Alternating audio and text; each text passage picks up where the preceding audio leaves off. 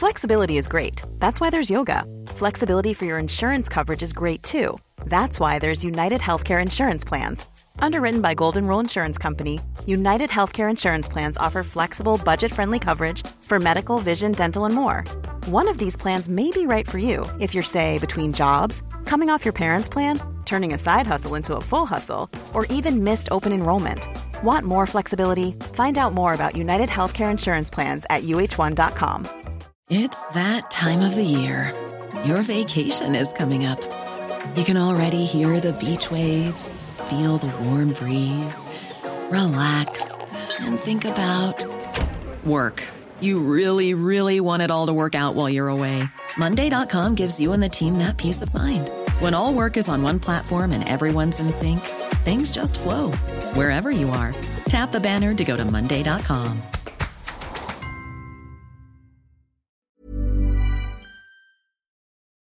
If some guy comes over with that particular brand of arrogance and whatever, I look them directly in the eye and I'm like, oh, yeah, cool, yeah, great. And they're like, oh, I love this. This is confusing. Yeah, confusing. I am this woman so strong. Yeah. Do not comprehend. Yeah. You're listening to Feminists Don't Wear Pink, the podcast, based on the book Feminists Don't Wear Pink and Other Lies, a collection of writing by 52 women on what feminism means to them. I'm Scarlett Curtis. I'm a writer, activist, journalist, and very, very proud feminist. I'm also the curator of this book and the presenter of the podcast. During this series, I'm going to be talking to a few of the amazing contributors who've written our book to find out how they found their feminism and some of the lies that they've been told about what it means to be a woman. This week's guest is the amazing Alison Sudol. Alison is a hugely talented singer, songwriter and actress, perhaps best known for playing Queenie in the Fantastic Beasts franchise. Her new EP Moon is out now and it's incredible. She's kind, wise and thoughtful, and when I first met her a few years ago, I was blown away by how vulnerable and strong she was. I'm excited to have her with me today and I hope you enjoy our conversation. Hello, Alison. Nice to see you. Nice to see you as well, Skylar. It is amazing that we made this work. Just to be totally honest with our podcast listeners, I went to the wrong place and was very late. And I'm also wearing a very stupid pink sparkly dress. It's not stupid. I know. It's actually stupid. The dress that I wore to the book launch, and I was going to pretend that I was like Miss Havisham and hadn't taken it off since the book launch. I mean, if it's going to be any dress, it should be that one. I know, I just wear this and I don't wash my hair and it's just pink, disgusting. Yes. No. I have washed it and I have washed my hair since the book launch. So my first question, which is how we begin all of our podcasts, is, are you a feminist? Yes, I am. Amazing. I'm really hoping that one day someone's like, no. What are you on about? Absolutely hate women. No. Goodness, that would be an interesting conversation. Have you always been one? I don't think I thought about it. I don't think that I thought to label myself as such. I mean, I always... It's kind of the same thing in yoga class, how there's like the people at the front of the yoga class and they all seem like they know what they're doing. You know what I mean? And they all seem like they're best friends. Yes. Did you meet? Yes, and they are the real yoga practitioners. And even though I've been practicing yoga for like 18 years, I still think that they're like someone else is the more real than I am. And it's the same thing with a feminist. I think that it wasn't in the conversation. My mom didn't really talk to me about feminism. Interesting. And girls weren't that nice to me growing up. Yeah. I adored women growing up. I mean, I just thought that there were the older girls and they just walked on water you know, and I've always loved and appreciated women. And I also had this very sort of hard-headed view that I was just as good as anybody else as a woman, you know, and like as I got older, there was sort of this like boys club thing that I ran into in the music industry, and I was so confused by the industry and a bit lost, and all kinds of stuff was going on in my life. And then I started to feel smaller and left out and almost infantilized by it. And so then I definitely didn't feel much like a feminist because I just felt... I don't know. I just felt like one of those women that feminists were irritated with. Even though that's almost exactly the point where you needed feminism most. Yeah. I think there's definitely... True. I had a lot... I think sometimes for young women especially, it's almost like admitting you're a feminist is admitting you're coming from a weaker point of power. Mm. Because to say that, you have to say women are in some ways... disadvantaged, and I think that can almost be a hard thing for people to say, because you're like, no, I can do anything the boys can do. Yeah, it's frustrating that we have to have a name which also has all of these connotations of the past, of people having certain views around feminists, or that a feminist has to hate men, or like a feminist is just a bra burner, or and it's really so far from that. It's really about wanting to just be equal and to be treated with respect and to be paid equally, and just like really basic things, but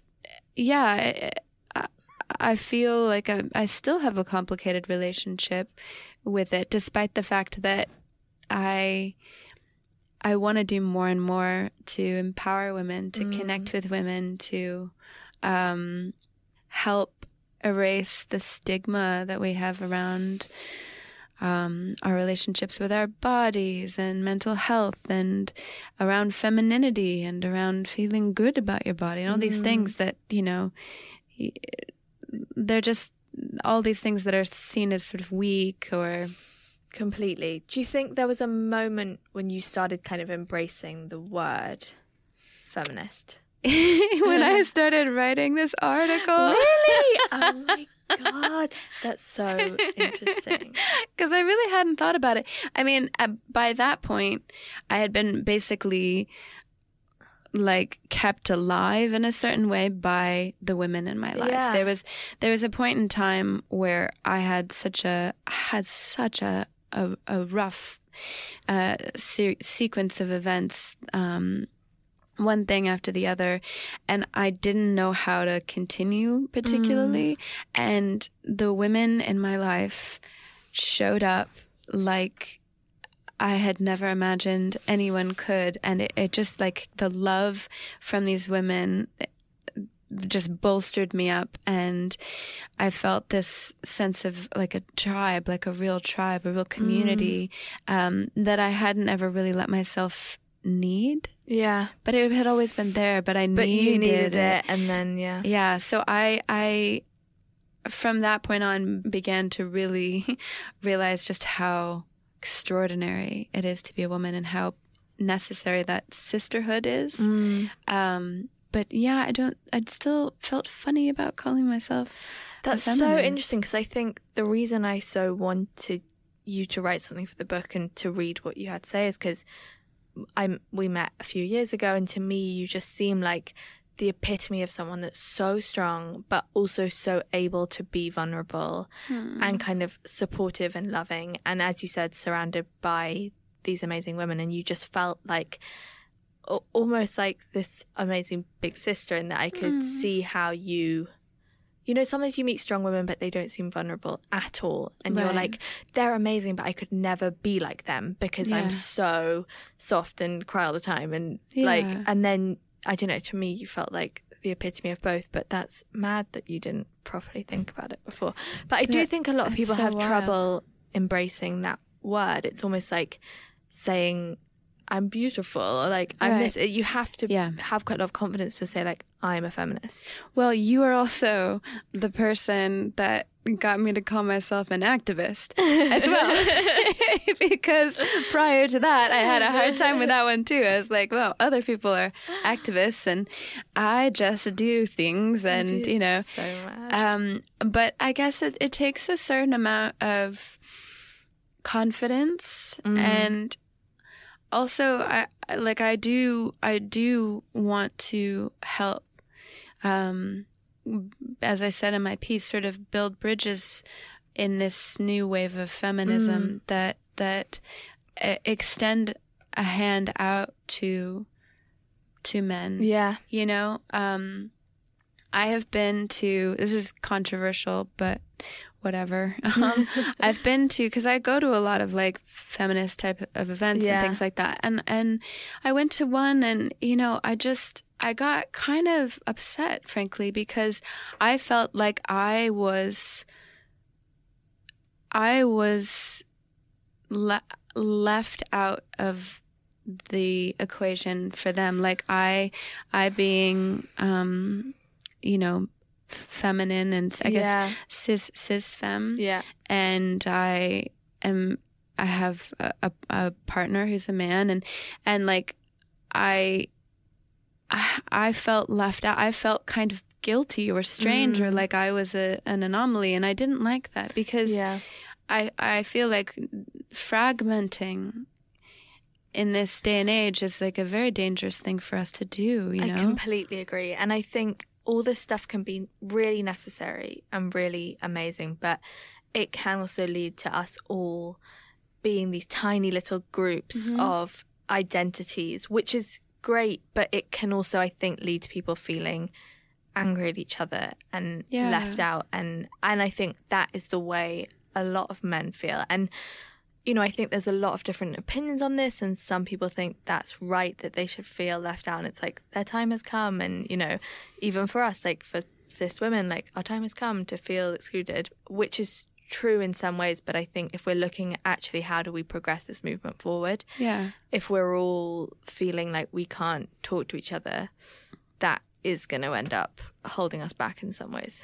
Yeah, I mean, there's no doubt that there's a lot to be angry about. There's no doubt that there has been a tremendous amount of unfairness and violence and just a history that you can't, I don't know how you could begin to amend with the LGBTQI, you know, community. Like, there's so much. And with feminists and with women that have undergone continual persecution as women, you know, these are things that are that deserve anger, of course, you know, but then it's like how we use that anger to then propel us into change and to use it to somehow rise above it and be bigger and start to include and educate.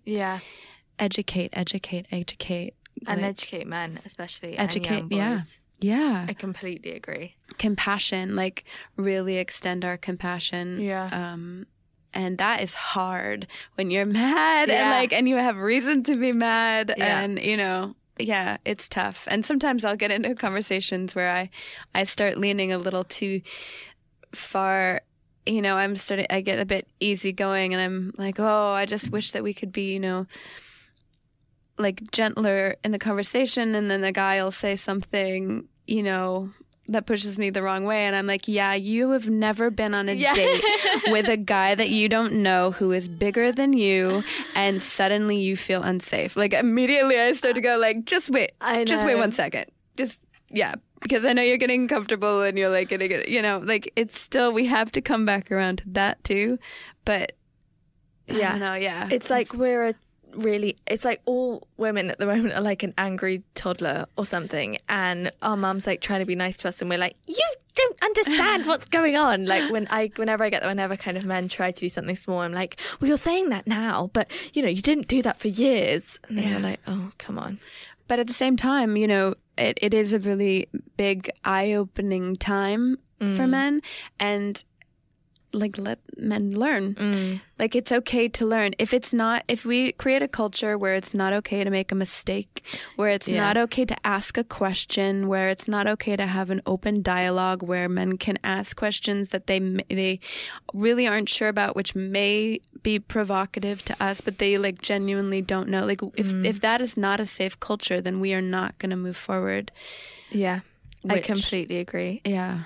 And I think it's very interesting. I think it's easier. Like I've had it a lot with my family members and with like my dad and my brother, and because I love them so much, it's very easy to be open and compassionate and explain things to them.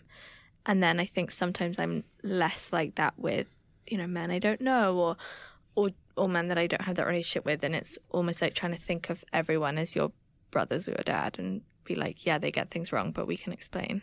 Yeah, and think about like the way that people have been raised, and like households that people have been raised in, and things that were just like done in a certain way, you know, and you know that they're so inbuilt that you have to kind of be like, whoop, see that thing there that you just don't even think about. Like, let's talk about that. Yeah, let's talk about that little bit of factoids that. You know. Your career has spanned both the music industry and the film and TV industry, well, film and TV. Mm-hmm. Have you noticed big differences in the way that women are treated in those different industries? Well, so the music industry was like the Wild West, and that's where I encountered funky stuff. Yeah. Stuff that's not so great. And I don't think that enough has been done to address the music industry at all. It's much less regulated than the film and TV industry, and think of like all the stuff that's going on there. Yeah. But my experience of that is like sort of 10 years old, and now I've started a record company with all women, so I don't have that problem at all. Yeah. But also you were much younger when you were getting into that. And yeah, that was a prime age for getting all of the sleaze buckets and all the things, and I feel in music almost even more than in film, it really is expected.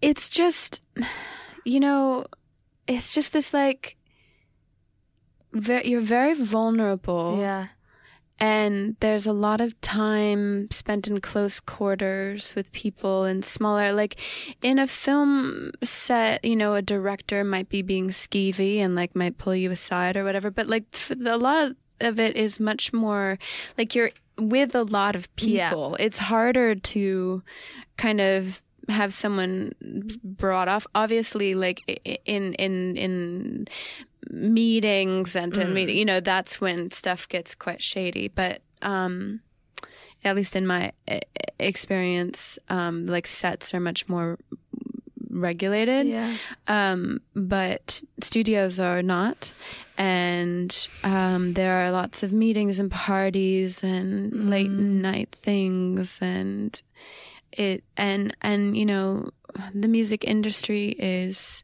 hard to get into, and it feels impossible until you're sort of like breaking through. Like there are so many people trying to make it, and it's so hard to get people to work with you, and you know, so like if you finally get someone to work with you, you're like, oh, thank goodness someone wants to work with you. And then like if they start acting inappropriately, you know, you like try to manage it, but it shouldn't happen the way that it happens, but it happens to it has happened to so many of my friends. And did you feel able to talk to people about it at the time when things like that were happening? Sort of, but it was met with, like, there were two situations going on in tandem. One was very, very gross and damaging, and well, they were both damaging, but one was like a little less physically present than the other, and I didn't really know what to do about it. Yeah, I didn't. I thought I could handle it, and like I couldn't handle it very well, but I just the constant sort of pressure and the remarks and just the way that I had to keep laughing. Yeah, I just kept laughing and going, okay, well, I'm sure your wife wouldn't like that, but anyway, so can we talk about the, you know, but it was like literally every conversation, you know, like a dodge. I became the artful dodger of sexually predatory remarks, you know. So horrible. And I'm so sorry you went through that. And I think, again, that's something a lot of men don't realize, is just I'm sure it almost became second nature, like how to get around those things. And yeah, that's something that I think up until recently women have never talked about with each other, is that like shared experience we have but we don't talk about, of when people make inappropriate comments and you just try it. You know, I've been in so many things where you just giggle and you're like, I'm sure that's not what he meant. And yeah, because if that's what he meant, then this is going to be a really awkward situation. Yeah. And so let's just pretend you didn't just say that like that, and we're going to move forward. And also you always, at least me, I always felt in some way my fault. Like, of course. You feel like you're, you know, well, I really want something from him, so no wonder he's doing that. Or, you know, even, I know it's a cliche, but like I was wearing this outfit, or I was... Yeah. You know, and I think you're right, we are starting to talk about it now, and that's amazing, but I agree we aren't. No one talks about it in music. I mean... No. It's I don't know why. I mean, although, to be honest, like, it's a kind of shrinking industry, and there are, like, still some big players who still have power, so I guess, like, you don't really want to mess with one of those. I don't know. I mean, like, I haven't named the people because there's, like, kids involved, and also because, like, one guy's just such a narcissist. I feel like he'd hear his voice, his name, and he'd, like, feel proud of himself, like, you know. Yeah, I would say for young women, you know, young artists, like, I want you to know that you don't need to do anything that feels uncomfortable for you to make, like, your music is enough, and trust that. And if somebody is putting you in the position where they're making you feel like you know, your music is enough, but you could, like, sweeten the deal or whatever crap. Don't believe that that's the only way that it happens. There's a lot of good guys in the music industry that does not exist with. There's just some big creeps. And there's a lot of people like you now who are changing that because you went through it. And now you're being able to, you know, be the person that you didn't have when you were getting in. Yeah. I mean, I hope that I can help, you know, and, like... if you're somebody that is considering working with someone that I worked with early in my career and they cite me as a reference, you might want to write me up and I'll let you know if maybe that's a safe person. Because there are plenty of safe people. I worked with some absolutely extraordinary, beautiful men as well. Like, really beautiful, really safe, wonderful men, and that was very healing after that original experience. It was very good, and have not had any trouble since. I think I can sniff it out now. Yeah, but you know, when you're young, you just don't know. Yeah, and that is what's normal. Also, I think people would be more intimidated by you now, whereas. Oh yeah, you know, yeah. They would. They'll read your essay in the book, and they'll be like, "I'm never messing with her." Yeah. Well, it is funny when sometimes, like at a party or something like that, you know, because I look a bit younger than I am, and then if some guy comes over with that particular brand of arrogance and whatever, and thinks that he can use his power or whatever, and it just that, like, it's really funny to just watch that conversation just go down. Whip out your magic wand. I mean, I don't ever like to employ being like rude or sassy or anything. It's just more that I like I look them directly in the eye, and I'm like, oh, yeah, cool, yeah, great, and they're like, oh. I love this. This is confusing. Yeah, confusing. This woman seems strong. Do not comprehend. Yeah, but don't, like, everybody has gone down roads and you know, needing something from someone, like you said earlier, that's also complicated. You know. So to pivot a little bit, a lot of what's been happening within the Me Too movement, just as an extension, has been people talking about, like, the roles for women in films. And one of the first roles you got was in Fantastic Beasts. And your character is so strong and feminine and amazing and, like, such a kind of perfect embodiment of like everything I'd want to see in a female character in a kind of film like that. Was that part of why you wanted to do the part so much? Yeah, of course. I mean, I think originally the role was written slightly differently, but the casting director, Fiona Weir, is just a remarkable woman. And she was describing her, Queenie, to me as this like incredibly empathetic, warm, loving woman who was, you know, sort of seen by others as a beauty but had not a trace of vanity about it. And she's just like this big, open-hearted woman. And I thought, oh, she sounds amazing. And so I was playing her as an empath, and I didn't really know what to do about the bombshell type of thing that was at the side. And I was like, whoop, that's gonna have, I'm gonna need help with that. I don't know what to do about that. So I just like didn't even really try for that. I just focused on her warmth and her joy. And you know, the director and producer, both Davids, they were like, you know, we really love what you're doing with her, and just keep at it, keep going.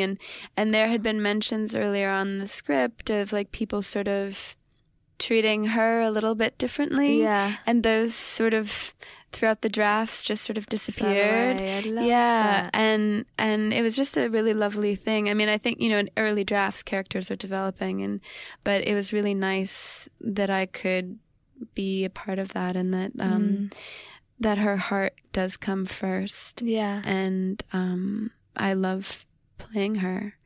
You play it. I just think I love that she kind of uses her femininity as well. Yeah, she has no problem with it, which is something that I also took as a challenge, because me personally, I have all kinds of, because of what was going on what was happening in my 20s, I got very buttoned up. I got very ashamed of my body. Yeah. I felt like my body was like somehow dangerous, like I was like a menace to society or something. And so I really kept myself very buttoned up. I dressed very androgynously a lot, which I like anyway, you know, but I did, some of the way that I dressed was really just out of shame about my body. And then, you know, with her, it was fun because I was like, well, we need more cleavage, like, because we have to do something about it. So I was like, can I have some cutlets, and can we have a corset? And, you know, like, let's have fun with it. Like, so fun. Let's give her a shape that I don't have, and then let's have her not think about it for 1 second. And I love that. It really, it was good for my soul. I was going to ask you that, actually, because this is a podcast, so you can't see, but you're wearing a really amazing red turtleneck jumper with a fish on and no makeup. And you look amazing. But every time I see you, you're kind of in jeans, and you're very low-key in the way that you dress. Mm-hmm. Very stylish, but very... You never wear makeup when I see you anyway. Yeah. I just came from therapy, so that was amazing, extra important to not wear too much makeup. And then I see you on red carpets, and you look like a kind of fairy princess, amazing person. Do you think you feel more comfortable now? Do you like that dressing up part of your job? Because it is a part of your job now, like to dress up. Yes. Do you enjoy it, or has it been hard to kind of get back into that after you said you kind of buttoned everything off? Well, the great gift in that was coming together with Leith Clark, my stylist, because Leith is a definite feminist. She is all the things. She is warm and sensitive and fierce and knows exactly what she's doing, and cares, and wants to know what's going on, and she cares about the environment, and she's just very passionate, and I feel safe with her, and I don't feel like she's dressing me to be some Hollywood doll that I'm not, you know. And I'm starting to ease into liking it more, you know, and like not feeling like I'm betraying some nerd part of myself by like, you know, dressing in something wonderful. And I think there's also something nice, you know, like I'm being more open in general about who I am and what I go through, and then I think it's nice for people to see me in that state as well, you know, like a bit more free, I guess. Completely. I think it's really nice, and also, you know, successful and happy, and to know that you can go through hard stuff but still have that part of you. It's not all, I mean, sometimes it's lying in bed crying and you know, like a mess, and then sometimes it's pulling it together and going out on the red carpet and shaking people's hands and smiling, and like, even if I'm nervous, like finding a calm place within myself and getting kind of still, and you know, and trying to be as present for those moments as I can. I love that. Yeah. So why, after I emailed you to ask you to write in the book and you realised you're a feminist, why did you choose to write what you wrote? Well, as you know, I wrote like an entire article, and then I kind of rewrote it. Like, they're both amazing. Oh, right, thank you. Right before your deadline. I just want to be real and level and not pretend that I'm not something other than what I am. And I also want to just, in everything that I do, like extend my arms open to bring people in. And I think pretending like I have all the answers, which was like, I had an earlier draft where I was like much more like acting like I knew what I was doing, and I was like, that's not gonna fly. Just suggesting things, but also, I mean, this book, at least as I understand it, is for young women to kind of like see different versions of feminism, right? And see themselves in these different stories. And I think it's most important that young women create a new feminism and your own feminism. And your own feminism, and don't be ashamed if it doesn't look what it looks like on your Instagram feed or something like that, you know, like tap into what's true for you. And mine is like a diplomatic feminism is the way that I want to go about it, just because I have so many incredible male friends, and I want those male friends to feel empowered to like be good examples for other men. And I want men who are good men in their hearts but stupid in their actions to be able to learn how to act better and not feel ashamed. Like, that's, I don't know, that's where I was coming from anyway. But I didn't really know what I was doing when I wrote this. I just wrote whatever came to mind. I think that's what's amazing about it, because I think with all of this, no one knows exactly what they're doing. You know, there isn't like a handbook. There isn't a plan that you should be following. Yeah. This is the handbook of unhandbookness. Yeah, the handbook, the messy handbook. Yeah. Okay, so my final question is, what is one lie you think you've been told about what it means to be a woman? Oh, it's funny because I've seen you ask that question to other women, and I never, ever answer it myself. Like, I've gotten conflicting stories about what it means to be a woman, so I can't really tell this without saying, like, sort of two things, which is, like, I've been told by Disney movies and stuff that you, as growing up, that, like, you're waiting for your prince to come rescue you, right? And then also, no, that's wrong, and you need to go it alone, and like don't wait for some prince, like be whole, and like you don't need somebody. And both of those things resulted in like a sort of stymied, you know, like they're just at a standstill. Where is happiness in the midst of that? And like, as a woman, I felt like I had to be strong like a man, and that if I were soft and feminine like I am naturally, that was somehow weak, and that was like the girl in the fairy tale waiting for the prince to come and save me. So I had to somehow be tougher than that. But that wasn't really the way that my strength actually works. So I, for very many years, didn't actually know how to be strong in my own skin. Mm. And, like, how there is a strength in a certain kind of receptiveness and softness. Yeah. And that there is a beauty in it. And it doesn't mean, like, abandoning yourself for something else or for some idea or... But it is okay... It is okay to need help. It is okay to be held. It is okay. Does not make you not strong. And to help others, I think. And to help others. Yeah.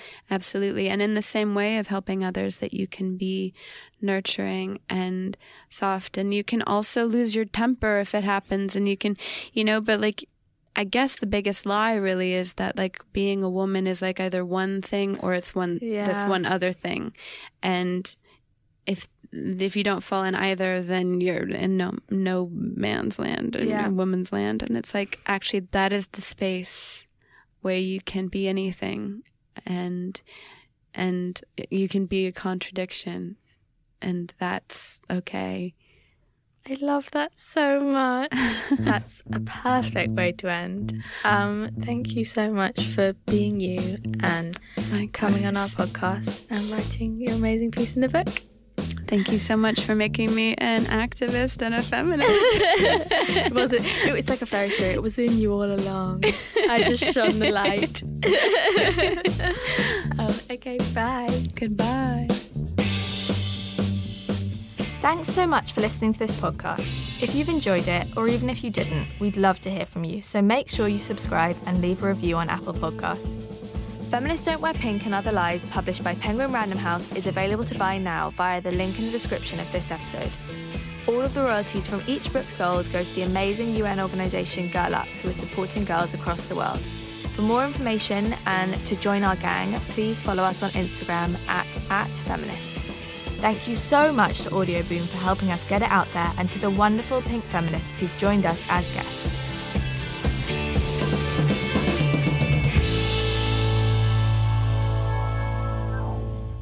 Hello, Alison. Oh my gosh. What's that? What is that? It's an alarm. It's an alarm. Making sure you're awake. Making sure we're starting. We can start. Hello, Alison. Nice to see you. Nice to see you as well, Scarlett.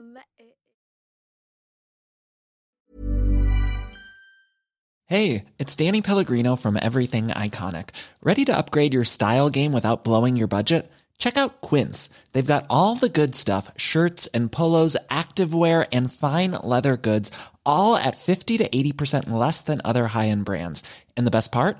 They're all about safe, ethical, and responsible manufacturing. Get that luxury vibe without the luxury price tag. Hit up quince.com/upgrade for free shipping and 365-day returns on your next order. That's quince.com/upgrade.